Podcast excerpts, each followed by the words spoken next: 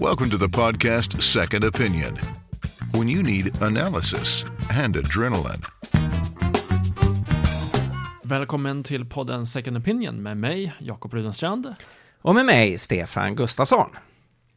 Och du Jakob, jag såg dig i tidningen i förra veckan med slips och kavaj. Det var lite som eh, tv-figuren eh, Barney Stinson. Det var liksom suit up. Precis, det är min, min modeikon kan man säga.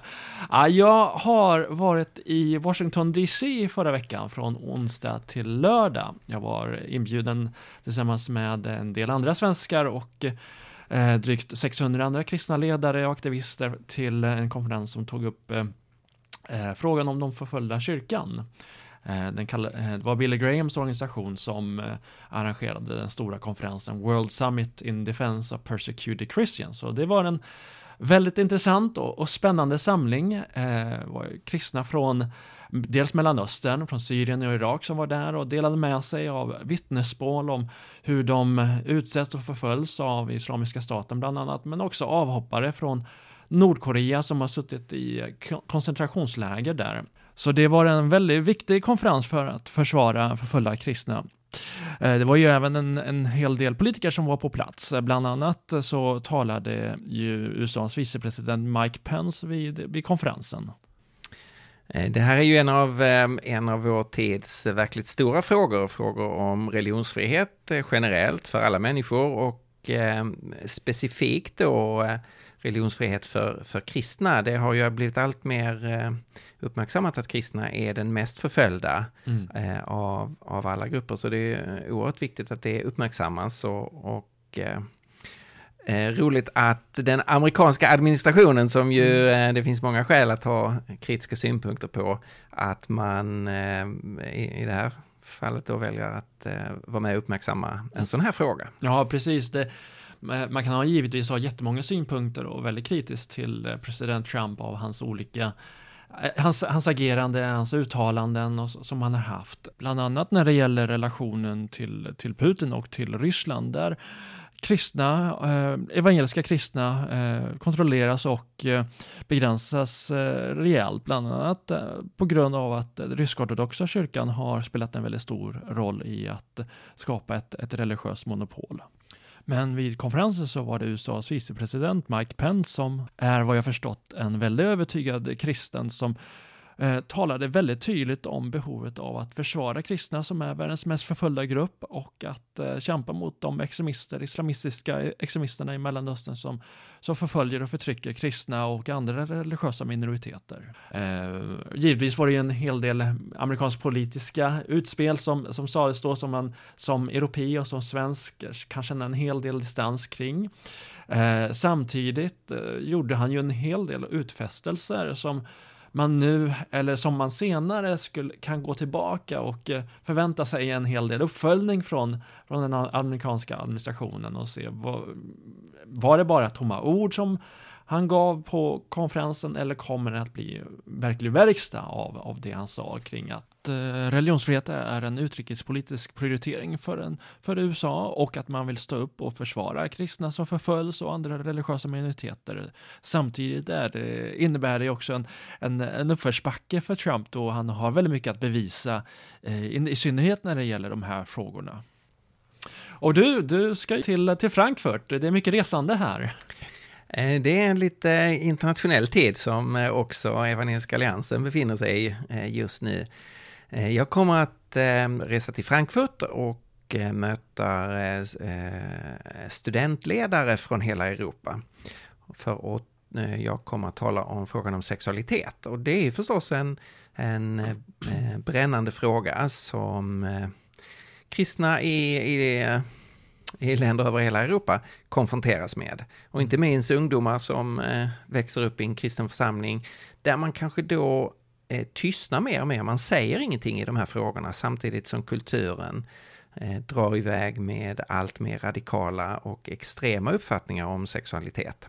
Och det är väl för eh, Credos internationella organisation IFES som du, som du gästar.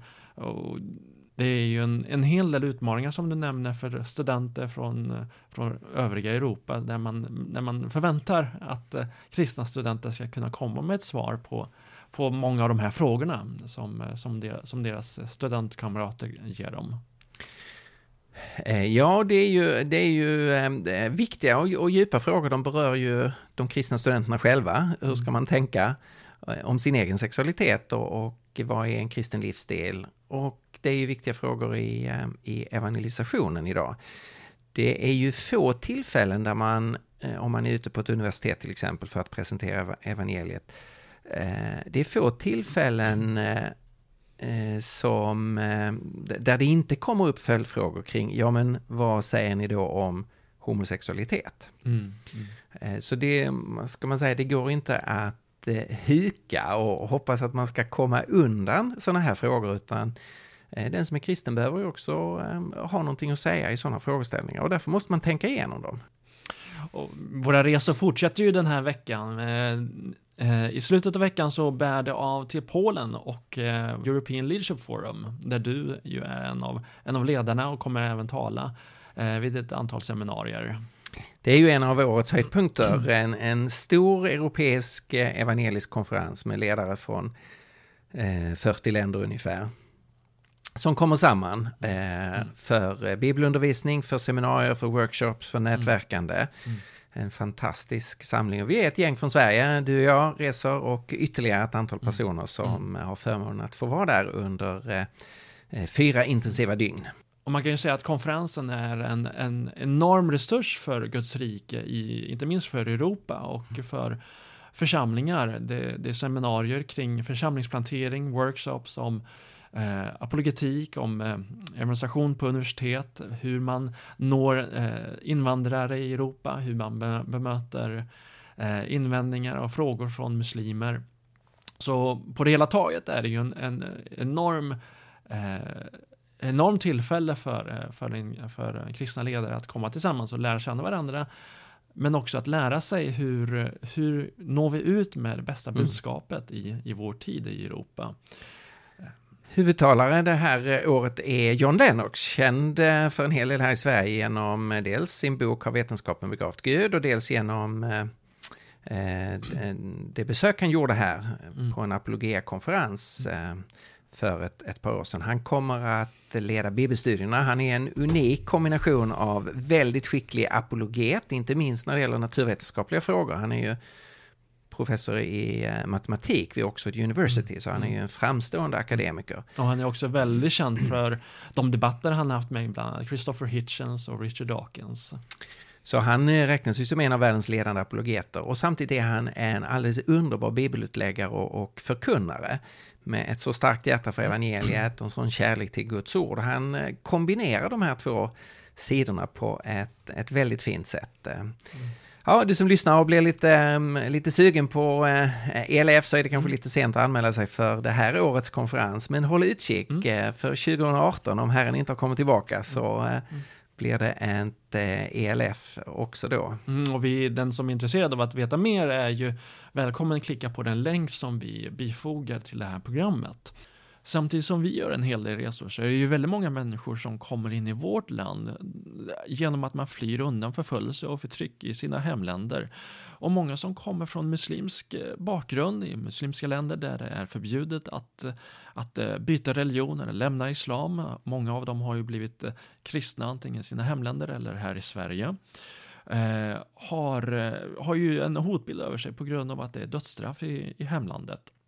Vi ska alldeles strax prata med eh, prästen Kristoffer Abrahamsson om de här frågorna och hur man arbetar med, med konvertiter. Samtidigt har det ju varit en hel del debatt kring hur Migrationsverket säkerställer att en person har bytt religion och eh, och har, säk- har skyddsskäl på grund av detta. Och sättet som man gör det på har har kritiserats genom, på grund av att man ställer kunskapsfrågor, bland annat hur, eh, hur många böcker eh, Bibeln består av, vad Romarbrevet går ut på, om man kan förklara treenigheten. Ja, det här är jätteviktiga frågor. Eh, väldigt många av oss eh, infödda svenskar som finns i församlingar har ju haft förmånen att få lära känna konvertiter, människor som kommit hit till Sverige och som kommer från olika former oftast då av eh, muslims bakgrund. Nominell muslims, muslims bakgrund eller mer aktiv eh, överlåten muslimsk bakgrund. Och så har man mött Herren och blivit kristen, så man har konverterat från islam till kristen tro. Det är ju eh, fantastiskt att få lära känna de, de här personerna. Samtidigt så står de ju då också inf inför ett dilemma att deras livshistoria ska börja bedömas av mm. en sekulär myndighet. Mm, och många av de här kunskapsfrågorna som Migrationsverket ställer, som många gånger liknar ett religionskunskapsprov i skolan eller högskolan, kan eh, vara rätt så krångliga även för oss kristna som har varit regelbundna gudstjänstbesökare mestadelen av våra liv. Så jag tänkte köra ett litet quiz här i podden med dig Stefan och kolla om du kan svara på några av de här frågorna som Migrationsverket ställer till eh, konvertiterna om du, om du eh, klarar testet så att säga.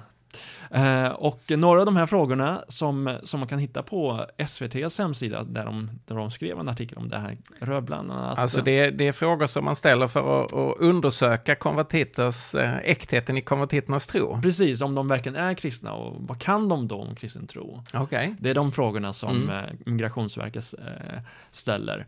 Eh, kan du sakramenten? Det är en av frågorna. ja, det beror ju på lite vilken, eh, vilken kyrka som man eh, det, det åsyftar på. Antalet sakrament blir ju lite olika om man är romersk katolik eller om man är evangelisk. Men eftersom du frågar mig ja, så precis. skulle jag ju eh, ange sakramenten till två. Precis, för en till, evangelisk kristen så är det två sakrament. Så är det dop och nattvard, ja. Mm.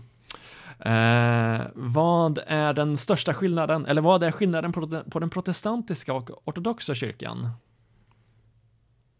Vi kan ju säga för våra lyssnare, vi har inte förberett det här innan, innan jag ställer uh, Stefan mot väggen här när, hans, när det gäller hans kunskap. Ja, det där är ju väldigt intressant. Hur, hur många kristna som har uh, levt hela sitt liv i en församling i Sverige skulle kunna svara på den frågan, vad som är den, vad som är den största skillnaden. Ja, det är klart att jag kan räkna upp ett, uh, ett antal skillnader är inte helt solklart vad som, vad som är den största skillnaden. Det är klart att en ortodox eh, kristen har en eh, större betoning eh, på liturgin. Man eh, har de sju första ekumeniska koncilierna som sin läromässiga eh, eh, utgångspunkt. Ehm, men vad, är, vad Migrationsverket skulle ange som den, den största eh, den största skillnaden. Vi går vidare, kanske lite lättare. Hur många böcker finns i Nya Testamentet? Ja, men det skulle man ju kunna klara av. 27 stycken, ja. ja. Eh, vad säger kristendomen om skärselden? ja, just det. Som om kristendomen hade ett Eh, rakt svar, ja det tycker jag ju att kristendomen har, men... Eh, alltså som, som evangelisk kristen? Som men... evangelisk kristen tycker jag ju att eh, skärställen inte är en del av kristen tro. Mm. Medan det är då en, en eh, högst påtaglig och väsentlig del av eh, romersk katolsk tro. En, en annan eh, fråga som brukar komma upp och som eh, vi har hört från ett antal pastorer och präster rör, rör ju antalet, eller namnen på, på Jesu tolv lärjungar. Uh, nu, nu gäller det Stefan, har du, har, har du alla namn uh, i huvudet? Oj, oj, oj, jag tror att de flesta kyrkokristna skulle bli, bli underkända på den punkten. Det är inte helt enkelt uh, och är verkligen ingen, inte en del i, i, liksom, är du kristen så kan du, kan du namnge de tolv lärjungarna. Det finns ju vissa, vissa tumregler att, som gör att det är aningen enklare att komma ihåg. Där är ju två stycken Simon. Mm Simon Petrus och eh, Simon Kananaios. Och sen är det två stycken Judas, Judas eh, Iskariot och en annan Judas. Och sen så är det två stycken Jakob, Jakob Sebedaios son mm. mm. och eh, Jakob Alfaios son. Ja, då är man uppe i sex, sen har man bara sex stycken, sex stycken kvar. kvar. Ja, det är inte De så är kanske enkelt. Lite, så då, lite så då avancerat. ja, just det. Då får vi börja med Petrus hade ju en brorsa, Andreas. Mm. Och Jakob Sebedaios son hade ju en brorsa, Johannes. Eh, och, sen är det ju, och sen är det en som heter, eh, nej det är tio redan. Eh, Lotta. Åtta va? Ja, och sen så är, det förstås Thomas, eh, tvivlaren. Mm. som vi ofta kallar honom. Och Matteus, tullindrivaren. Mm. Det är spännande det här. Och eh, sen är det alla, ju... kanske. Eh, sen är det ju eh, Bartolomeus. Mm. Och då är jag uppe i 11 va? Mm. Mm. Eh, vem, vem har jag missat? Eh, eh, ehm, är det, eh, nu måste jag tänka, är det Taddeus? Nej, men det är väl Judas som också kallas Taddeus. Bartolomeus? Mm. Mm. Eh, vem är det jag har missat? Ah, ja, Filippos. Filippos ja. Ja, det borde jag ha kunnat. Han är ju, han är ju en av de som faktiskt yttrar sig i evangelierna. Han finns ju med i en eh, känd eh, dialog i Johannesevangeliet. Flera av de andra evangel eh, lärjungarna har ju faktiskt inga egna kommentarer i, i evangelierna, men Filippos har ju det. Men 11 och 12 rätt blev i alla fall rätt så bra. Det kanske Migrationsverket hade godkänt. Mm. Men så är väl frågan om man verkligen ska gå på sånt här för att bedöma om någon har mött Jesus Kristus. Mm.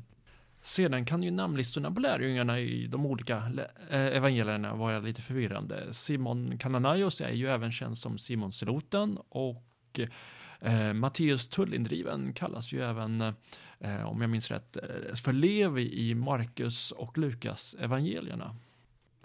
Man är ju man är lite uh, urskuldad där att uh, evangelierna ger ju inte alldeles identiska namnlistor. Mm. Och ju antagligen beroende på att, att de har haft flera tilltalsnamn eller Mm. smeknamn Mm. eller, eller så. Men det gör det lite, lite rörigare för, Mm. för läsaren.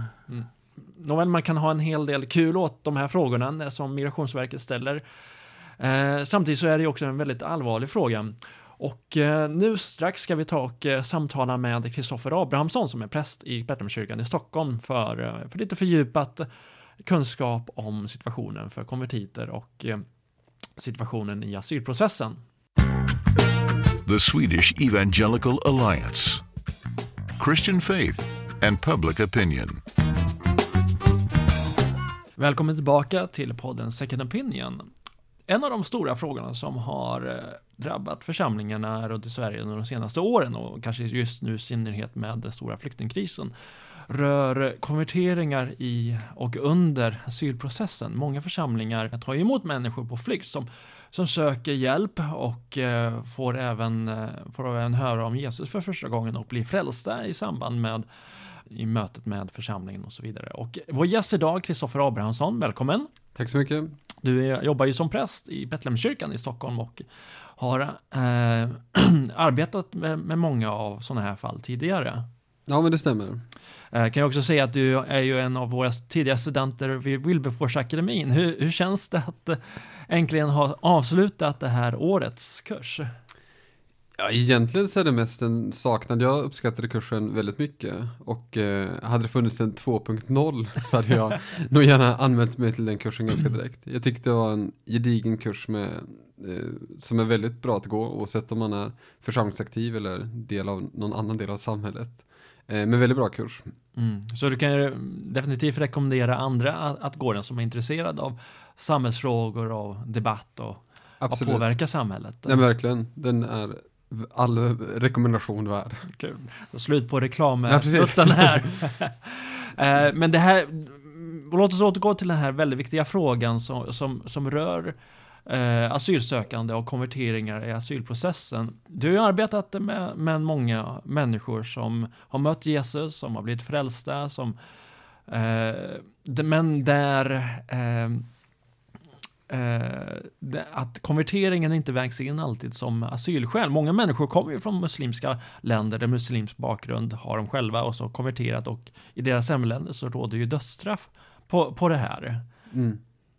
Nej men precis, jag har flera vänner, bland annat när jag bodde i Uppsala kom jag i kontakt med folk från framförallt Afghanistan som då kom från en muslimsk kontext och sen så på olika sätt tog sig till Europa och slutligen hamnade i Sverige och antingen i Afghanistan eller längs vägen under Euro- Europaresan eller här i Sverige så fick de ett starkt möte med Jesus och eh, för mig har det varit oerhört berikande att samtala med dem. Det eh, väcker ett annat allvar i bibelord som att vända andra kinden till eller att ta sitt kors och följa Jesus.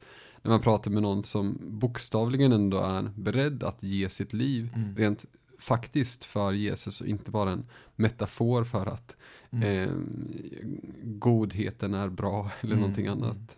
Och det är ju alltså människor vars eh, kanske familjemedlemmar hotar dem eller eh, staten i deras hemland hotar dem. Ja, eller olika våldsamma grupper som i Afghanistan hotar människor som har lämnat islam och eh, blivit kristna. Ja, och det är ju för, en del av dem har inte heller berättat det för sin familj för att de, blir, att de vet att de blir förskjutna från familjegemenskapen och då har de tyckt att det är mer värt att ta kontakt med då mamman som bor kvar i byn men Mm. kanske inte har så många andra släktingar för att de vet att eh, skammen är så pass stor för att de begår vad ska man säga, en tredubbel synd. De byter religion, de blir kristna och de också blir eh, missionärer, alltså vittnesbärare av Mm. den nya tron. Och det är tre stycken stora fel enligt eh, delad. Precis, och det är ju det här som att innebär att bli kristen, att, att vara öppen med sin tro, det är, det är en offentlig tro. Man, man, man, har, man vill ju dela med sig av det goda budskapet.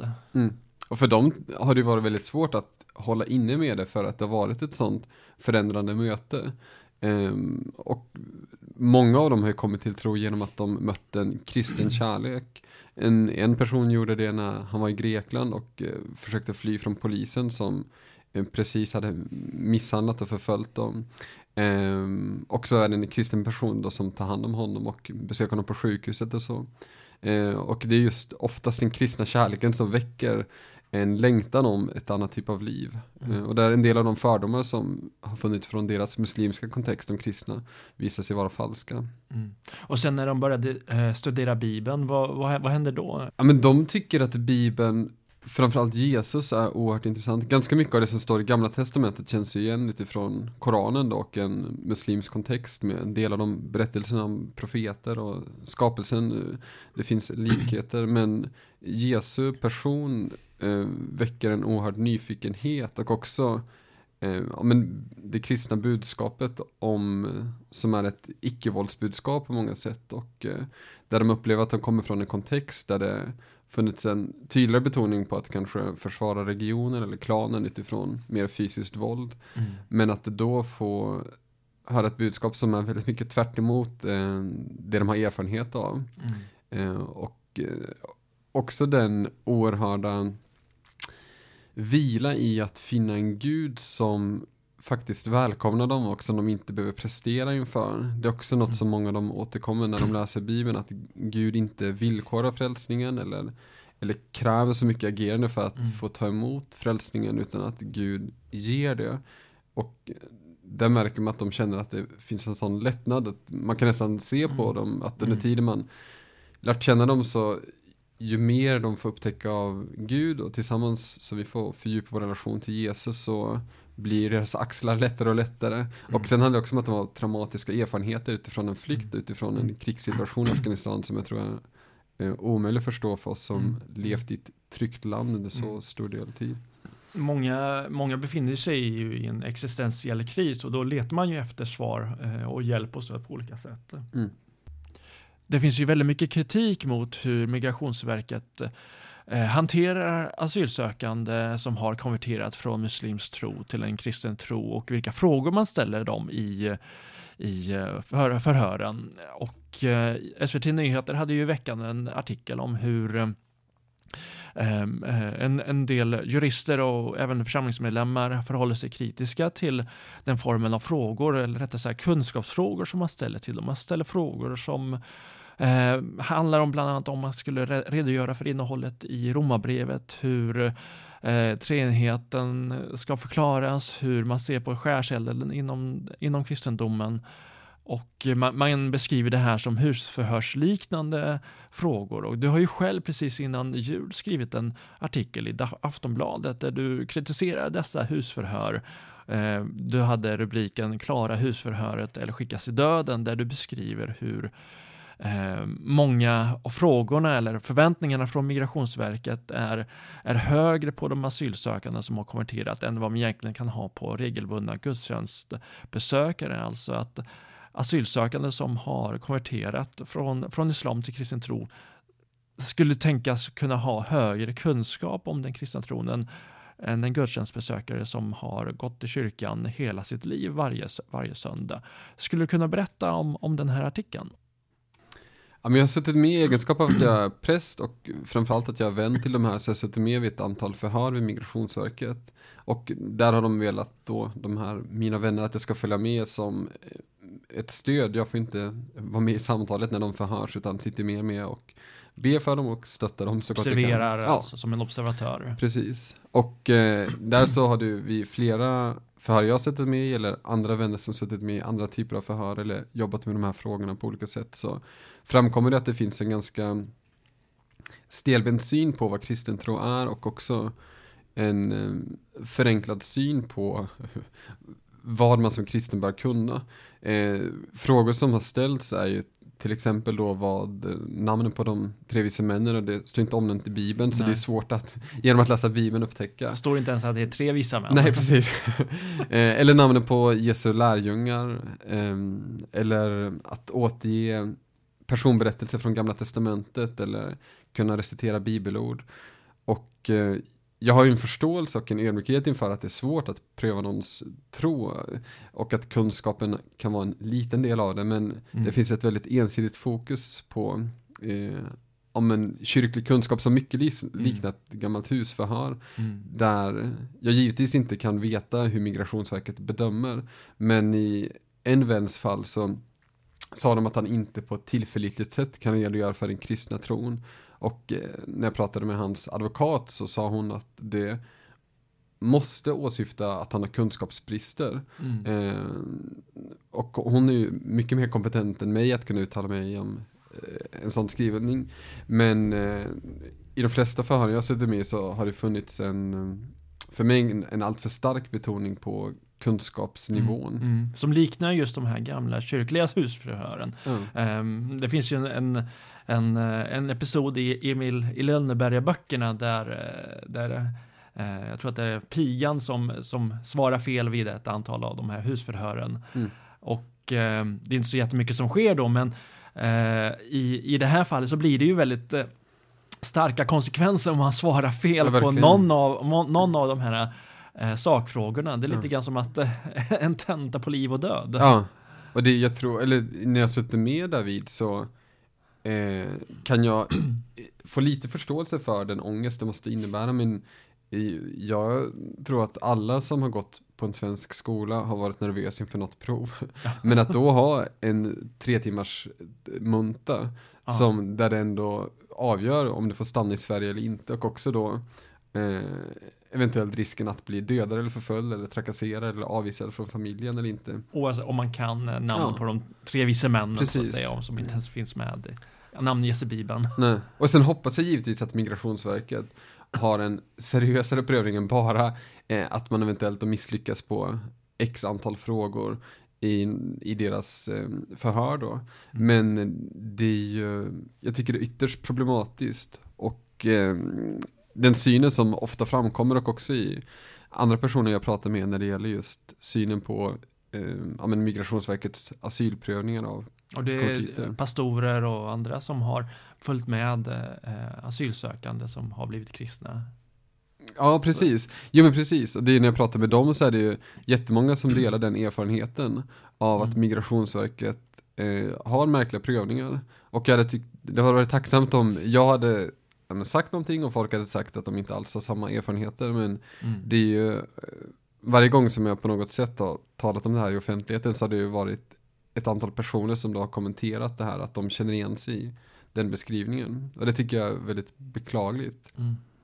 Och den här frågan har ju, eh, är ju inte ny, utan den har, jag vet att det har funnits kritik mot Migrationsverket tidigare. Jag själv har skrivit en debattartikel för, för, för ett antal år sedan där jag eh, betonade hur, hur människor hem i Iran till exempel, eller Afghanistan, Eh, som förföljer människor som, som har lämnat islam och, och, blivit kristna knappast bryr sig om sakenskapen, hur, liksom, mm. hur man definierar treenigheten, hur en eh, mässa går till eh, eller hur eh, hur exakt, eh, liksom vilka namn på de, på de tolv lärjungarna och så. Det, det är inte de sakerna som man efterfrågar Nej. i sin hemkontext när Nej. man förföljer. Ehm, Nyligen så eh, skrev eh, skribenten och debattören Merit Wager på Svenska Dagbladet en, en, eh, en artikel där hon menar att det finns ett systematiskt bruk av konverteringar för asyl och där du eh, skrev en replik på hennes, eh, på hennes debattartikel eller på hennes artikel på, på ledarsidan.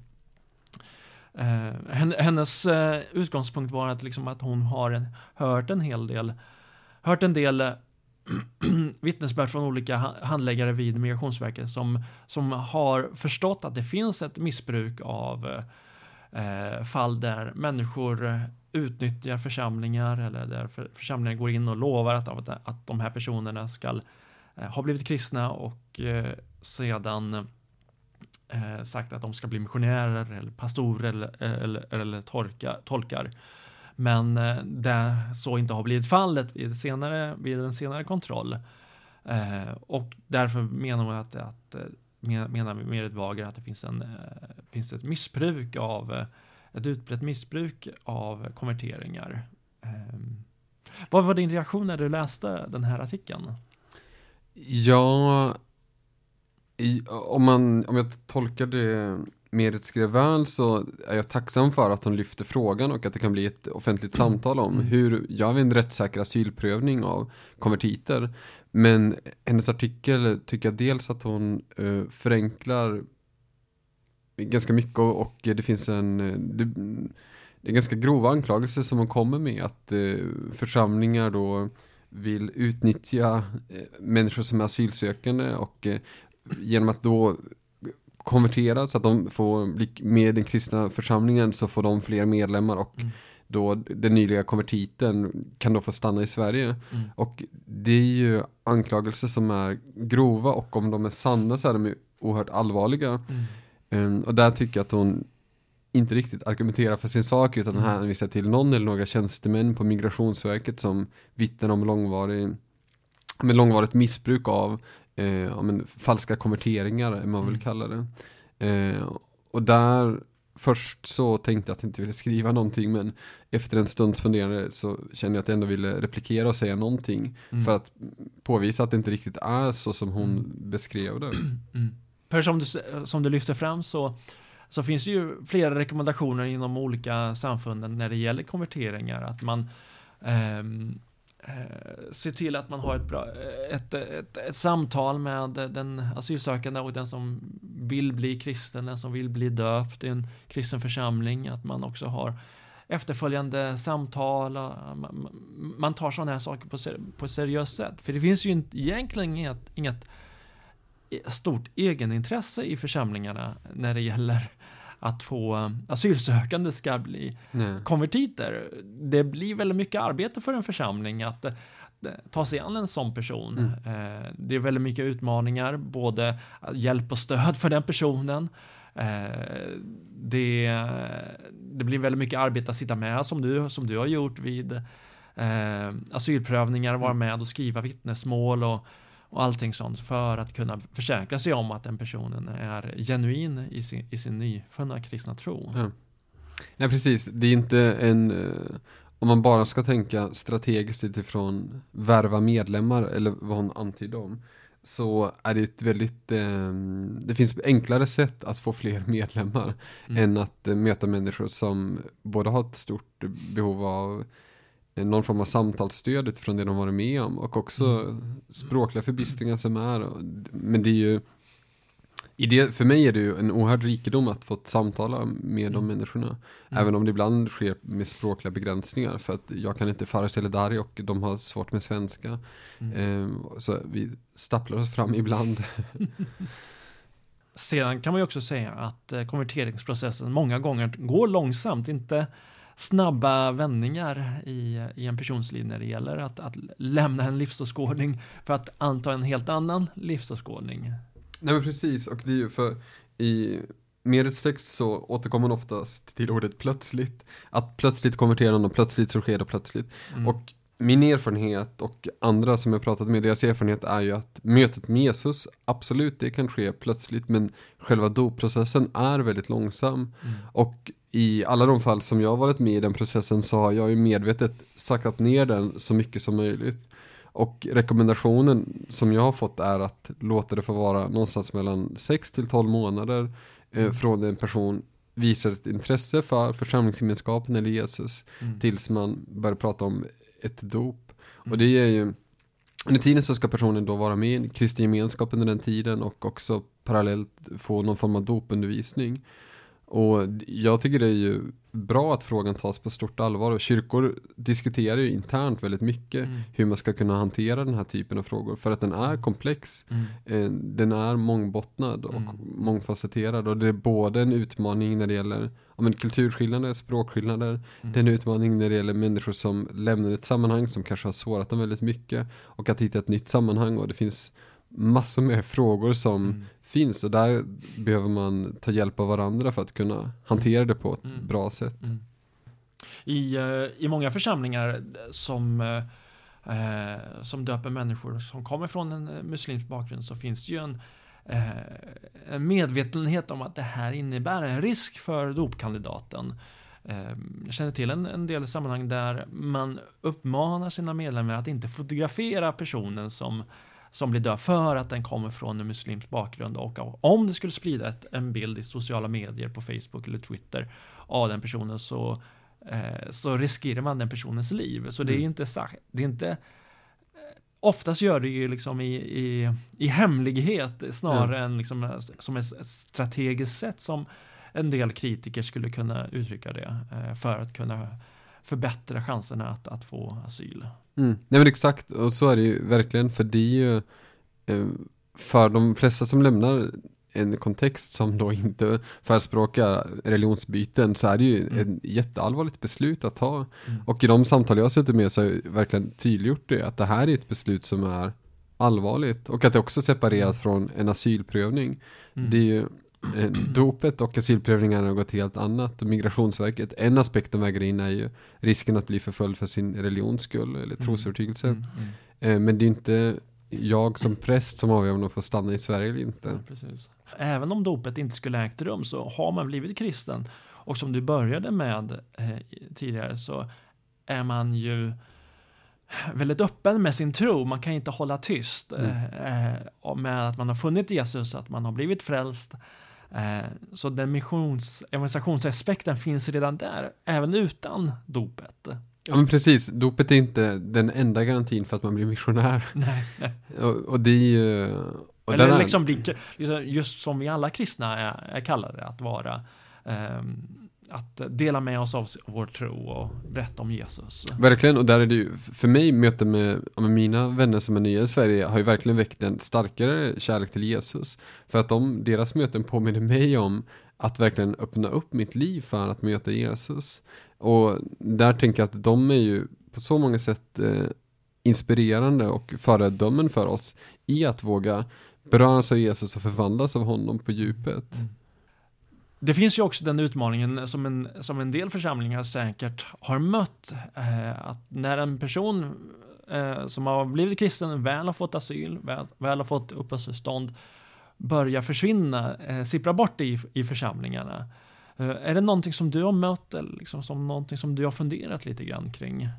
Jo men absolut, och jag, det är ju bara att konstatera, man behöver varken måla något enbart positivt eller säga att allt bara är problematiskt, men likt alla människor som möter Jesus finns det ju de där det är en kanske kortvarig kärlek eller kortvarig period.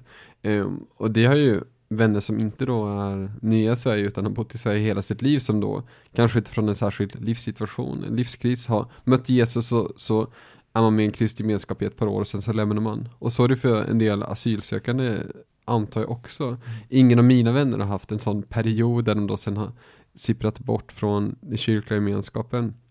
Men det är ju, det är jag helt övertygad om att det finns och jag vet ju församlingar som har de utmaningarna med att en del eh, under själva asylprövningen ser ett stort behov av att verkligen vara med i en gemenskap som kan bära dem i församlingen då och också att komma till Gud som de också upplever är nära dem.